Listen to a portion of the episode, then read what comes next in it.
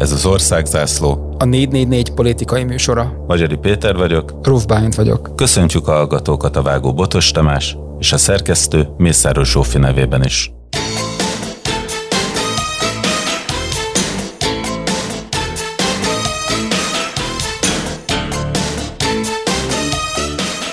Kemény idők járnak, 20% fölött van az infláció. Mikor felvesztük ezt a műsort, akkor mondta be a KSH. Igen, plusz bejelentettek egy valaha volt legnagyobb postabezárást, megszüntetnek szállvonalakat, és az kormány előtt van a teljes háziorvosi rendszer átalakítása is. És közben azt látjuk a legfrissebb közvéleménykutatásokból, hogy ugyan csökken a Fidesz támogatottsága, de az ellenzéké nem növekszik. Valóban, tehát hogy ha belegondolsz abba, hogy ezek, amikor beszélünk ügyek 2010 előtt milyen hatással bírtak az akkori kormánypátra, és most pedig semmi, hogyha ezt így nézzük, akkor valami nincsen rendben. És ilyenkor azt is láttuk, hogy az elmúlt 12 évben volt már annyi botrány is a Fidesz körül, ami máskor, korábban, egy más felállásban akár el is söpört volna egy teljes kormányt. Igen, hogyha megnézzük az elmúlt mondjuk három évnek a történéseit,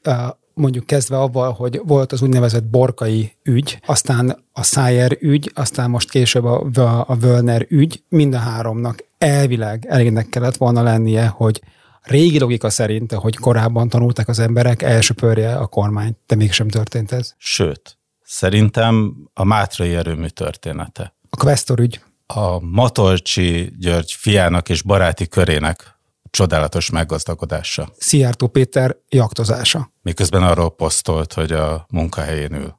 Bőven, bőven voltak olyan történetek, amik egyenként és külön-külön is tulajdonképpen súlyosabbak, mint a Tocsik ügy volt annak idején, vagy akár a székház ügy, ami a Fidesz népszerűségét a 90-es évek elején erőteljesen kikezdte ezeknél sokkal-sokkal durvább sztorik voltak, és szintén nem ártottak. Illetve, hogy szerintem ezek a három ügy, amit az elmúlt három évben történt, külön-külön más megítélése alá esik, és szerintem érdemes ezekről akár külön is beszélni. Biztos érdemes beszélni, mert ezek fontos és izgalmas témák, de én általánosságban és összességében azt gondolom, hogy itt arról van szó, hogy megváltozott a nyilvánosság, rendszere, megváltozott a politikai tér, megváltozott a politikai kommunikáció általában, és az ilyen ügyek már valójában nem számítanak. Nem ezek számítanak.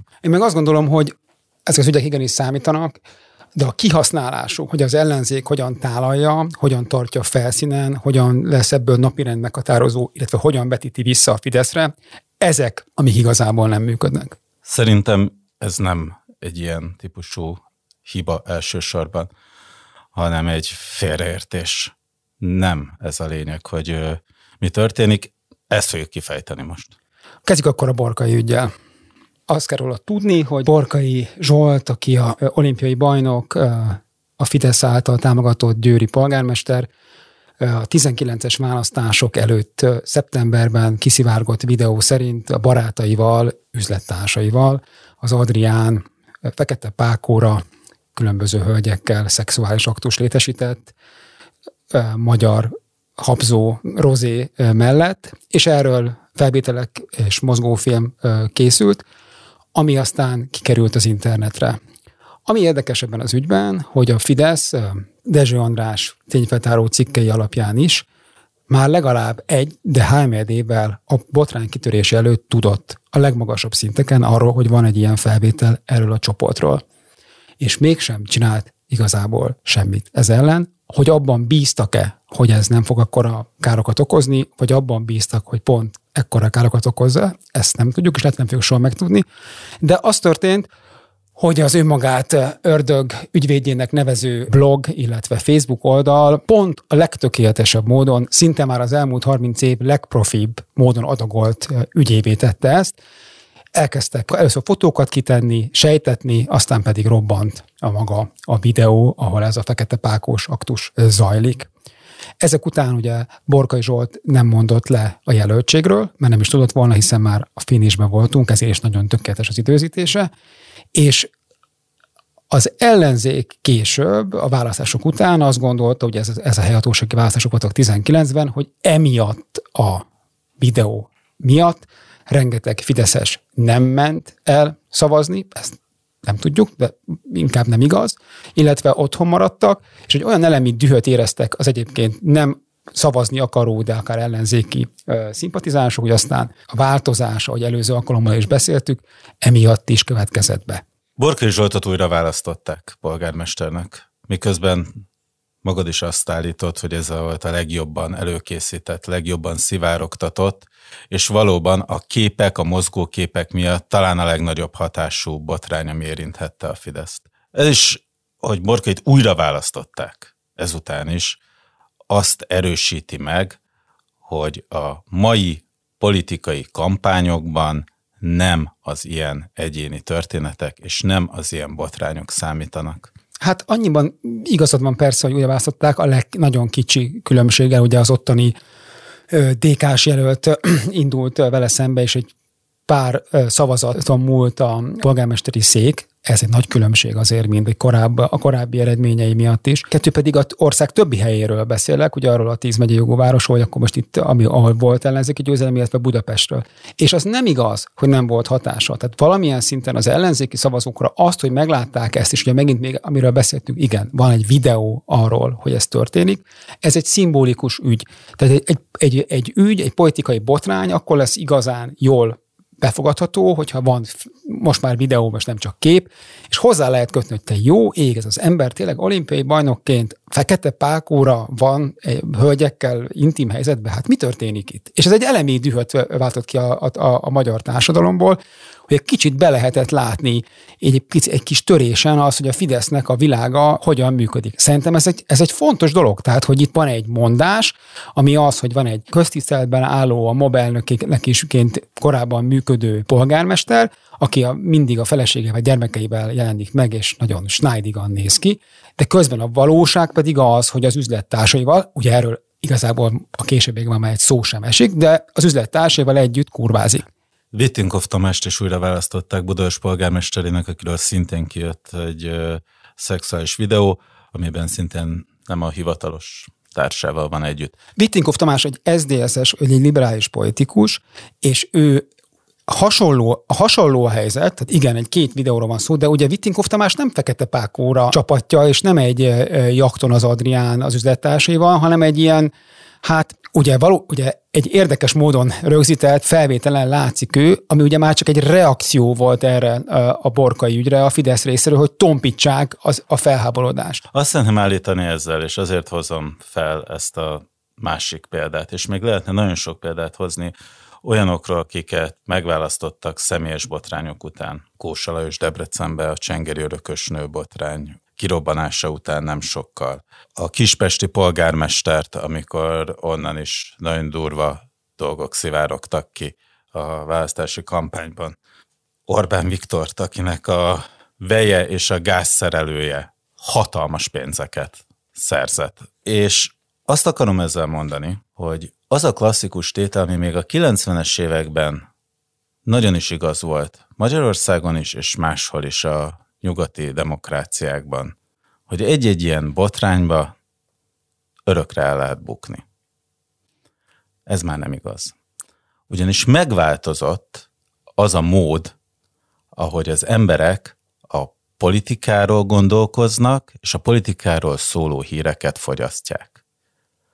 És ez az alapvető változás azt hozta magával, hogy a politika nem egy elvontabb, távoli, köztiszteletben álló történet, hanem egy teleregény, amiben Berényi Miklós vagy Jockey Ewing nem feltétlenül jó ember, de kötődünk hozzá, mert érzelmi viszonyunk alakult ki velük, izgalmasak, érdekesek, valamiért vonzódunk hozzájuk, és ebbe belefér egy csomó minden, ami történik velük. Hogy ez hogyan épült föl, ennek nagyon sok eleme van. Egy szóval az internet. Az egyik ok, ami miatt ez megtörtént, és teljesen átalakult a percepciónk arról, hogy miről szól a politizálás, az az, hogy a politikusok közvetlenül el tudnak jutni a választókhoz, azzal, hogy nincs szükségük a sajtóra, mint egyfajta közvetítő szereplőre.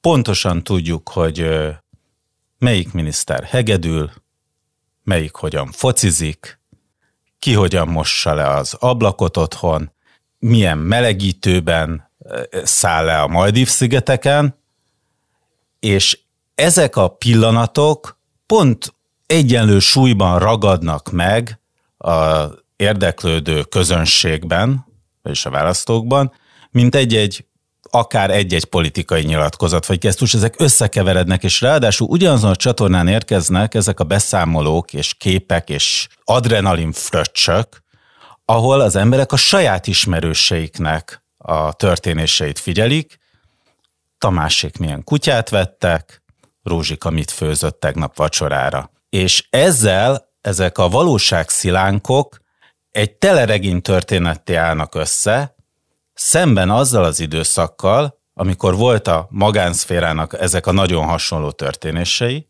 és volt a hivatalos szféra, amiből a jeleket kizárólag a sajtó közvetítésén keresztül fogtat fel, mert sajtótájékoztatót kellett összehívni a politikusnak, és szakkérdésekről beszélnie, és szakkérdésekkel kapcsolatos kérdésekre válaszolnia, vagy azzal kapcsolatban kitalálnia valamit és bejelentenie, amit a sajtó egyfajta szűrőjén keresztül tudott csak eljuttatni az emberekhez.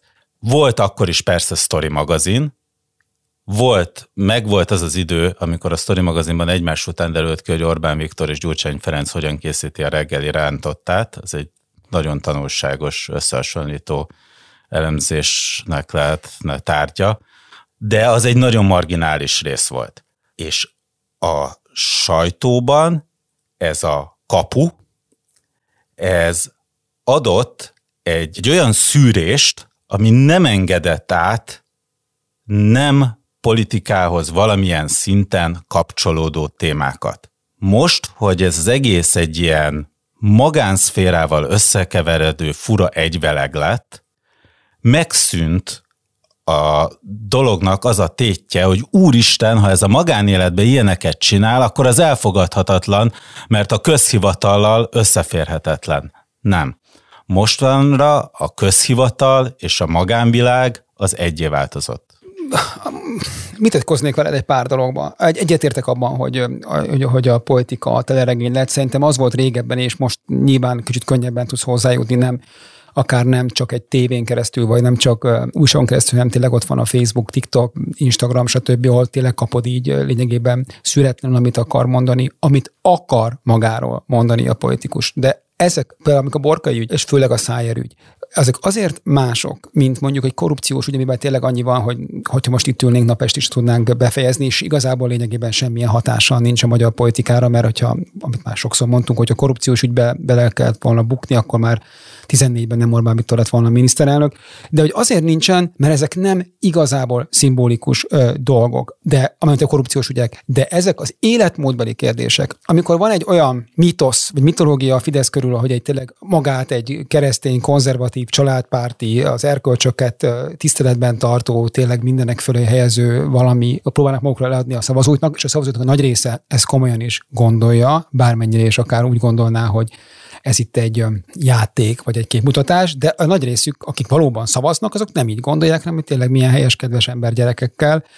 Abban ez nagyon-nagyon tud rombolni. Azt nem, hogy mondjam, az, hogy mi az, hogy bukás vagy nem bukás, ezek, ezek relatív fogalmak, de az, hogy amikor be, belátsz így a, a színfalak mögé, és látod, hogy igazából mindenkinek az orra fehér, és hogy mondjam, nem a feleségükkel, vagy férjükkel, vagy különböző váltásban vannak, az egy nagyon-nagyon romboló dolog tud lenni egy politikai közösségre, akinek más az alapállása. És hogy az, hogy a borkai ügyet ők mennyire vették komolyan, vagy nem, ez egy másik kérdés, és itt nem mennék bele ebbe az összeesküvés elméletekbe, amiknek persze, mint mindennek van azért valamennyire alapja. Az egyik azt mondja, hogy ez egy tudatos lépés volt Orbán Viktortól, és direkt el akarta veszteni ezt a választást, azért, hogy utána titokban majd nyerhessen 22-ben. Én ezt el nem tudom képzelni, hogy Orbán veszteni akarna. De mondom, igen, de nem is vesztett akkor át egyébként a, a Fidesz, de hogy utána mi történt? Utána az történt, hogy lényegében fonákból jött a Gréci ügy, amiben ugye az történt, hogy, hogy Gréci Zsolt akkori, most most is DK-s parlamenti képviselő, hát érdekes képeket küldözgetett különböző embereknek saját magáról, és azonnal leszette a Fidesz Gréci Zsoltot, és a, és a DK vissza is hívta, aztán később 22-ben újra képviselő lett, és ami a legfontosabb szerintem az, hogy létrejött az ördög ügyvédje hát hogy pandantja a másik oldalon, ez az Anonymous nevezetű csoport, ami egyébként létező, az Anonymous, mint hacker csoport létezik a világban, ugye ez az Anonymousnak a kormányzati változata, amiben egy maszkos ember valószínűleg a MediaWorks valamelyik stúdiójában mondja be, hogy éppen milyen lejáratásokra készül. És Bajnai Gordon találkozott. Erre gondolsz? Hát ezekre gondolok, és ugye az történt, hogy 19-től kezdve, de valószínűleg inkább korábban, és ebben, hogy mondjam, olyan nagyon nagy kivetnivaló nincsen. A Fidesz elkezdett ügyeket felhalmozni,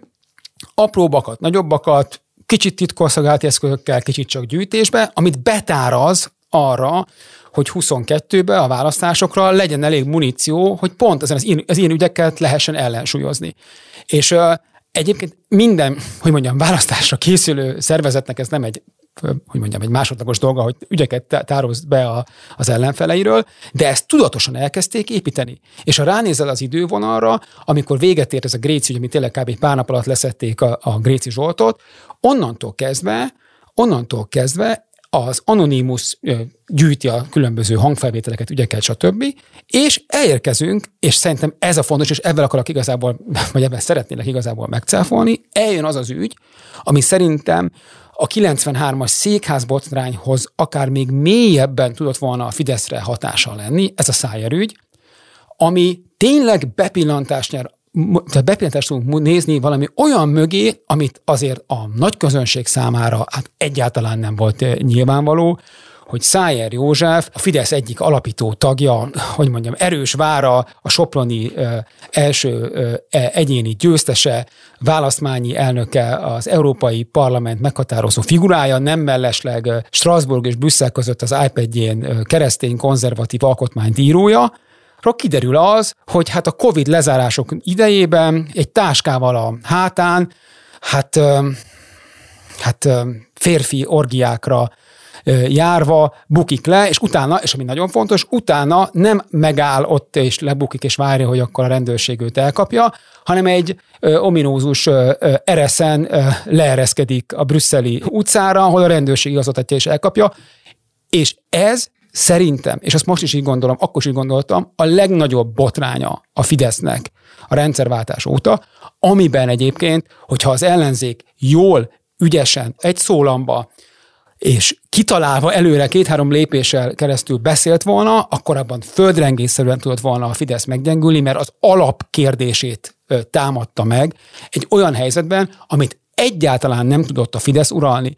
Tehát a borkai ügyben, ha visszaemlékszel, az első két napban volt egy kis, egy ilyen kis izé, egy ilyen kis, hát most akkor mi, merre menjünk, és aztán persze beleálltak, és nyomták is, és igen, lett valami eredménye, de a borkai ügy lényegében elhalt abban a pillanatban, hogy a választás megszűnt. És a szájer ügy pedig ugye egy külföldön, ugye hát ez a, ez a, Brüsszelben zajló ö, színpadon lévő valami, amit a Fidesz lefagyott tőle. Hát napokig keresték azt, hogy akkor éppen mit, mit kéne ebben csinálni. Teljesen az a, a nagyon híres, és hogy mindig erre hogy hát egy ördögi tervekkel és elképesztő szondázással működő szervezet lefagyott.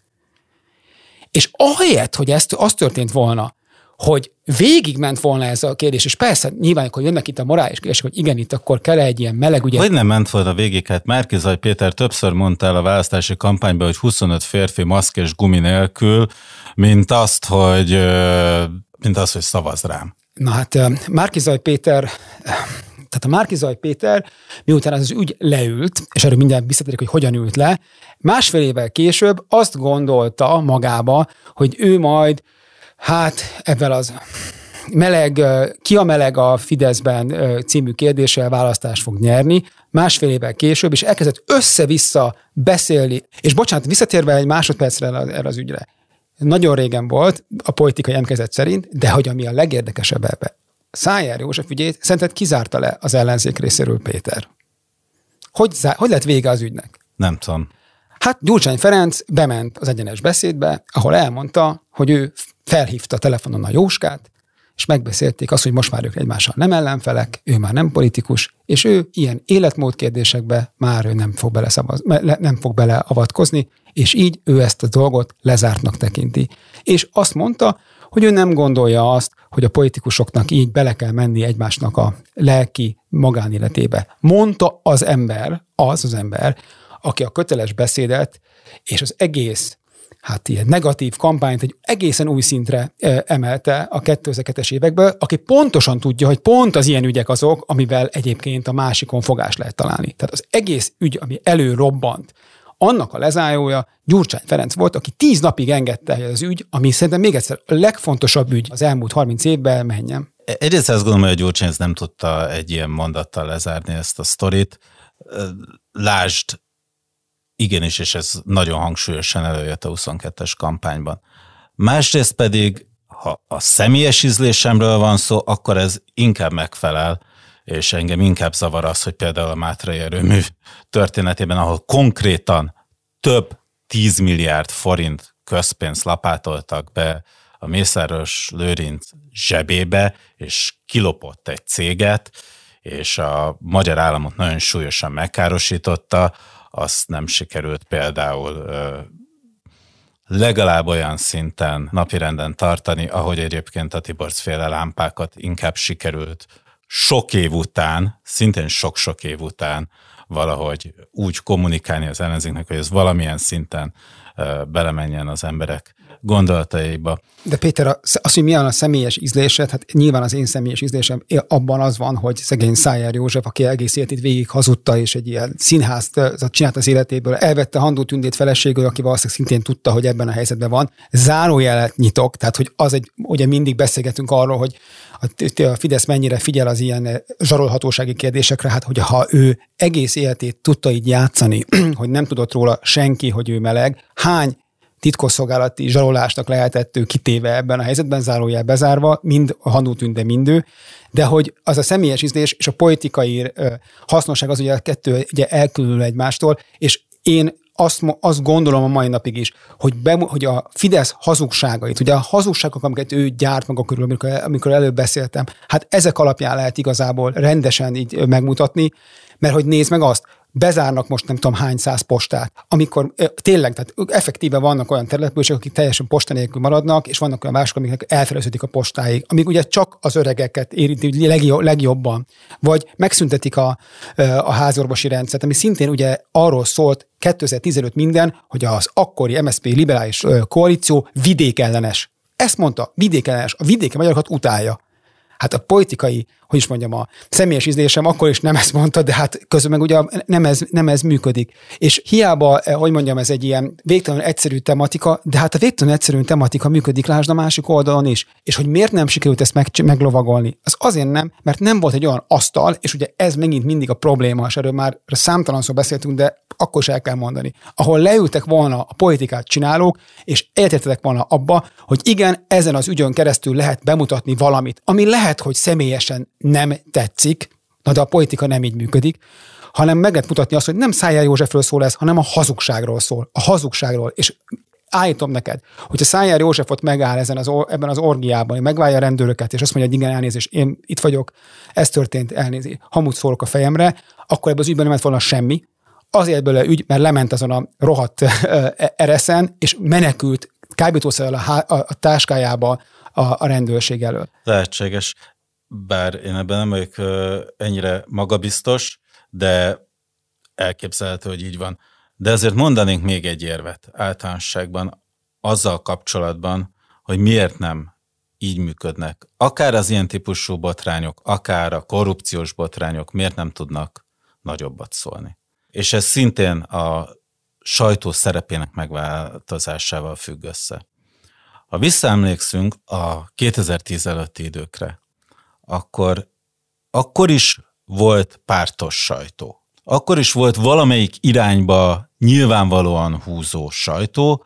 A kommentárok azokról lehetett érezni, hogy ki mellett és ki ellen érvelnek rendszerint. De pont azon, amiatt, hogy a sajton keresztül volt csak kapcsolata a politikusnak a választóval, sajtónak volt egy olyan elitista véleményvezér szerepe, hogy bizonyos problémákat kijelölhetett, és azt mondhatta, hogy hát ez tényleg nem szerencsés.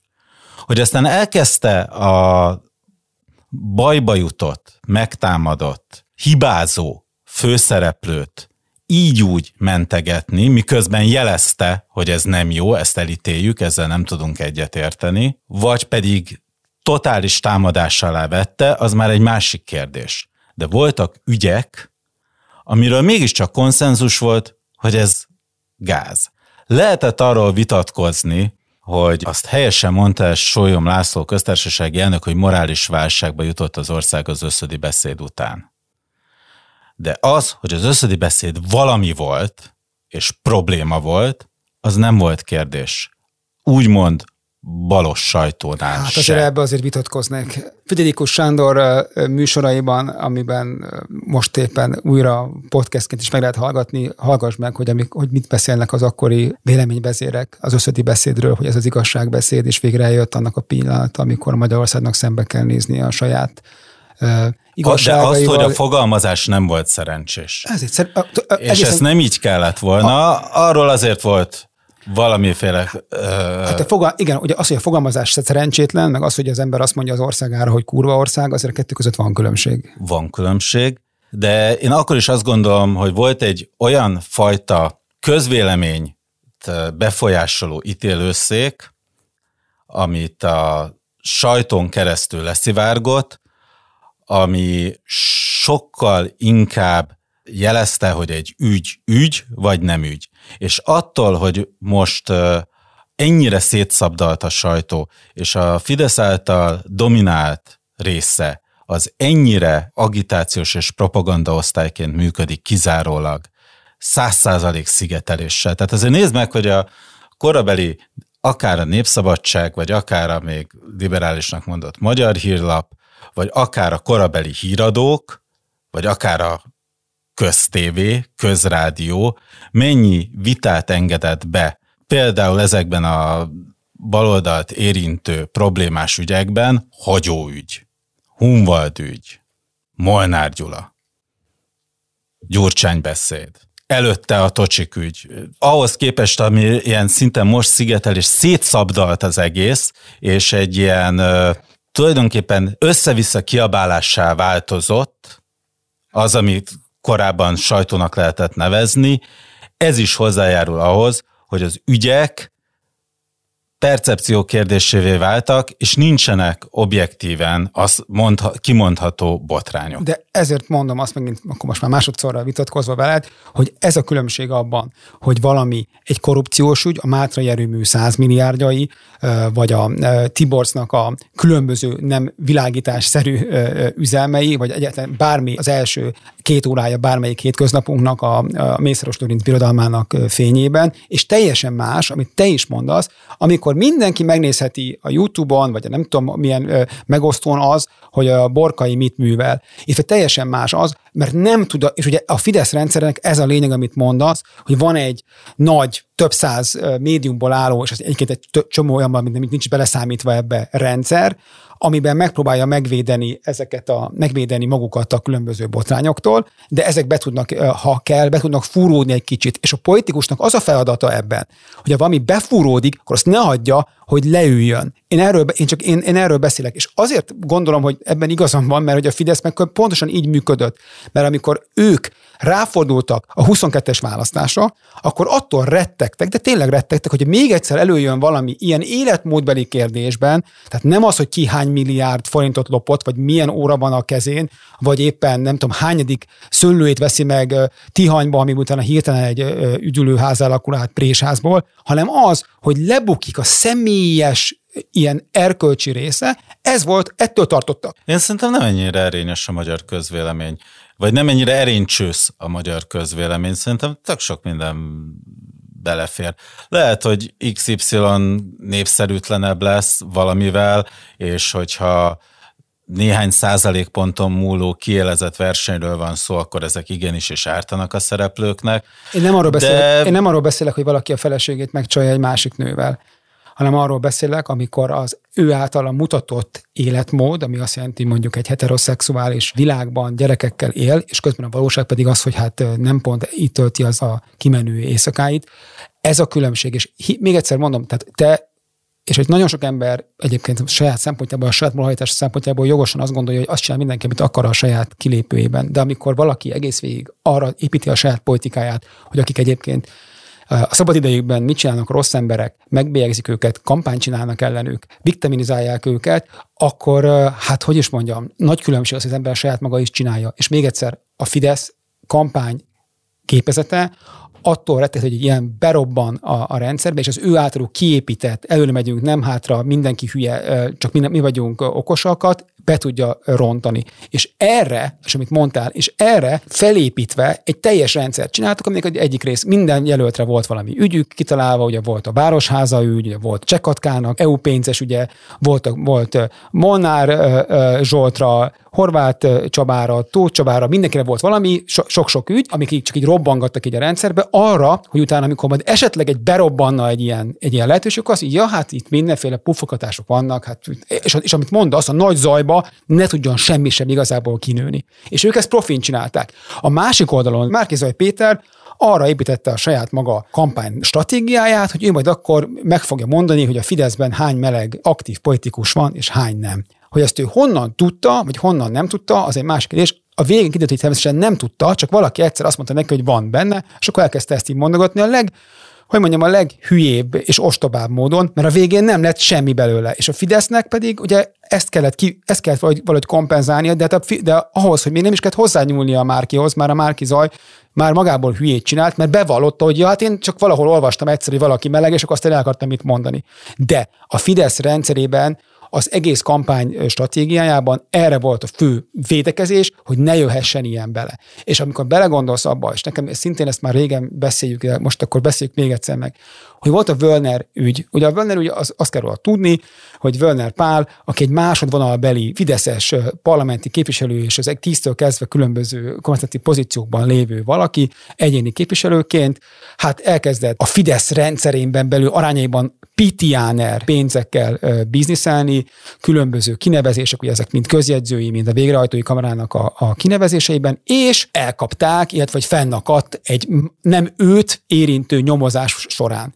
Na most, ő, ha összerakjuk a szálakat, legalább a választás megelőző 2021-es év nyarától kezdve megfigyelés alatt volt mint kormánytag, és úgyis, mint parlamenti képviselő. Kizártnak gondolom, hogy Orbán Viktor ne tudott volna arról, hogy az egyik miniszter helyettese, ráadásul ugye zárójel kinyitva a Pegazus megfigyelési botrányok aláírója, zárójel bezárva, megfigyelés alatt áll. És mi történt? Van egy ügy, amit a Fidesz lát, szereplők vannak benne, akik százmilliós korrupciós ügyekben motoroznak, meglátja ezt Orbán Viktor és a Fidesz gépezetje, és csinál belőle a véleményem szerint egy olyan ügyet, ami tökéletesen fel van építve, minden szálát ő mozgatja, minden információt ő adagolja, és az ellenzéki nyilásnak a felét, vagy ezek az ebben foglalkozó embernek az egészét lekötik abban, na most, na, megvan most a nagy botrány, amivel majd be fogjuk dönteni Orbán Viktor hatalmát, és pedig nem ez volt, hanem csak egy egyszerű ilyen füstbomba,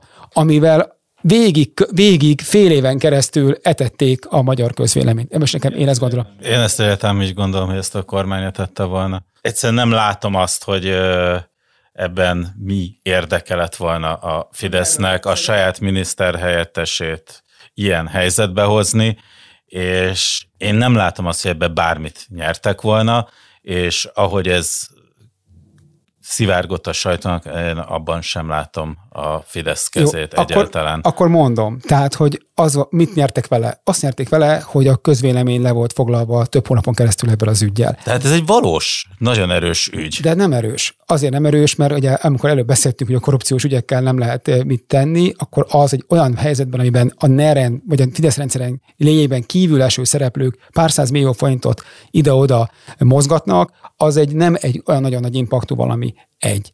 Kettő. Hát hogy ne lenne? Én azt gondolom, hogy minél átélhetőbb és hétköznapi ember közelibb egy összeg, annál inkább tudhatni, de, de Péter... mert a milliárdot azt nem tudod elképzelni, a néhány milliót el tudod képzelni. Ráadásul azért a végrehajtók iránti ellenszem, Hát, hogyha erről szólt volna annak a dolognak a tálalás, amit mondasz valóban, hogy a végrehajtó kamarának a vezetője mit csinál, az egy más kérdés, nem erről szólt, hanem arról szólt, hogy a miniszter helyettes ilyen ügybe keveredett. De, ha kérdezem tőled, most 12 éve a, Fidesz rendszerben élve, ha valaki el akar menekülni Magyarországról, és a dubai gépen már a repülőtéren áll, és az ügyészség ott kapcsolja le és visszahozza, akkor szerinted az micsoda?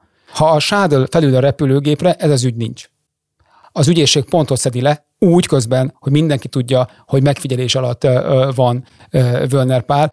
De amit szerettem volna mondani, bele... Azt, hogy miért kényszerült a magyar igazságszolgáltatás arra, hogy ebben az ügyben elég kivételes módon valóban lépéseket tegyen, az egy izgalmas kérdés, és itt el lehet képzelni mindenféle kavarásokat, akár külföldről történő nyomasztásokat, akár belső leszámolást is, de hogy ez nem volt kényelmes, és nem volt a Fidesz érdeke, azban én eléggé magabiztosnak érzem magam. De mi lett a vége? Az lett a vége, hogy Völner Pált visszaléptette a Fidesz, Komárom kettes körzetbe, a utódja nagyobbat nyert, mint Völner Pál valaha.